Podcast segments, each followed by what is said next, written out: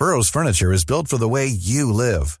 From ensuring easy assembly and disassembly to honoring highly requested new colors for their award-winning seating, they always have their customers in mind. Their modular seating is made out of durable materials to last and grow with you.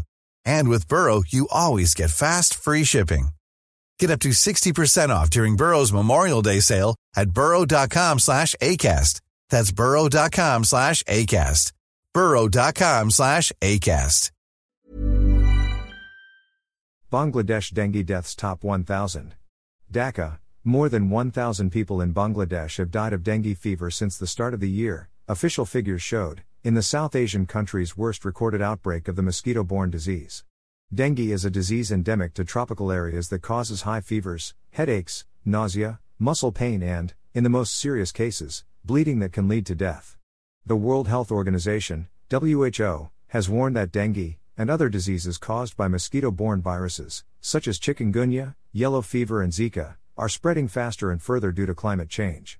Figures from the country's Directorate General of Health Services published on Sunday night said 1,006 people died among the more than 200,000 confirmed cases.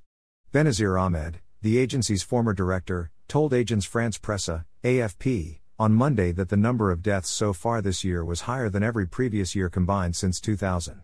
It's a massive health event, both in Bangladesh and in the world, he added. Among the dead are 112 children ages 15 and younger, including infants, official data showed. This year's figures dwarf the previous highest total from 2022, when 281 deaths were recorded.